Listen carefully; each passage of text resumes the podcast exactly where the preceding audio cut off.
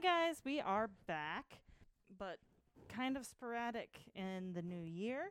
Uh, some family emergencies and the rise in COVID means we haven't been able to meet as frequently as we would like.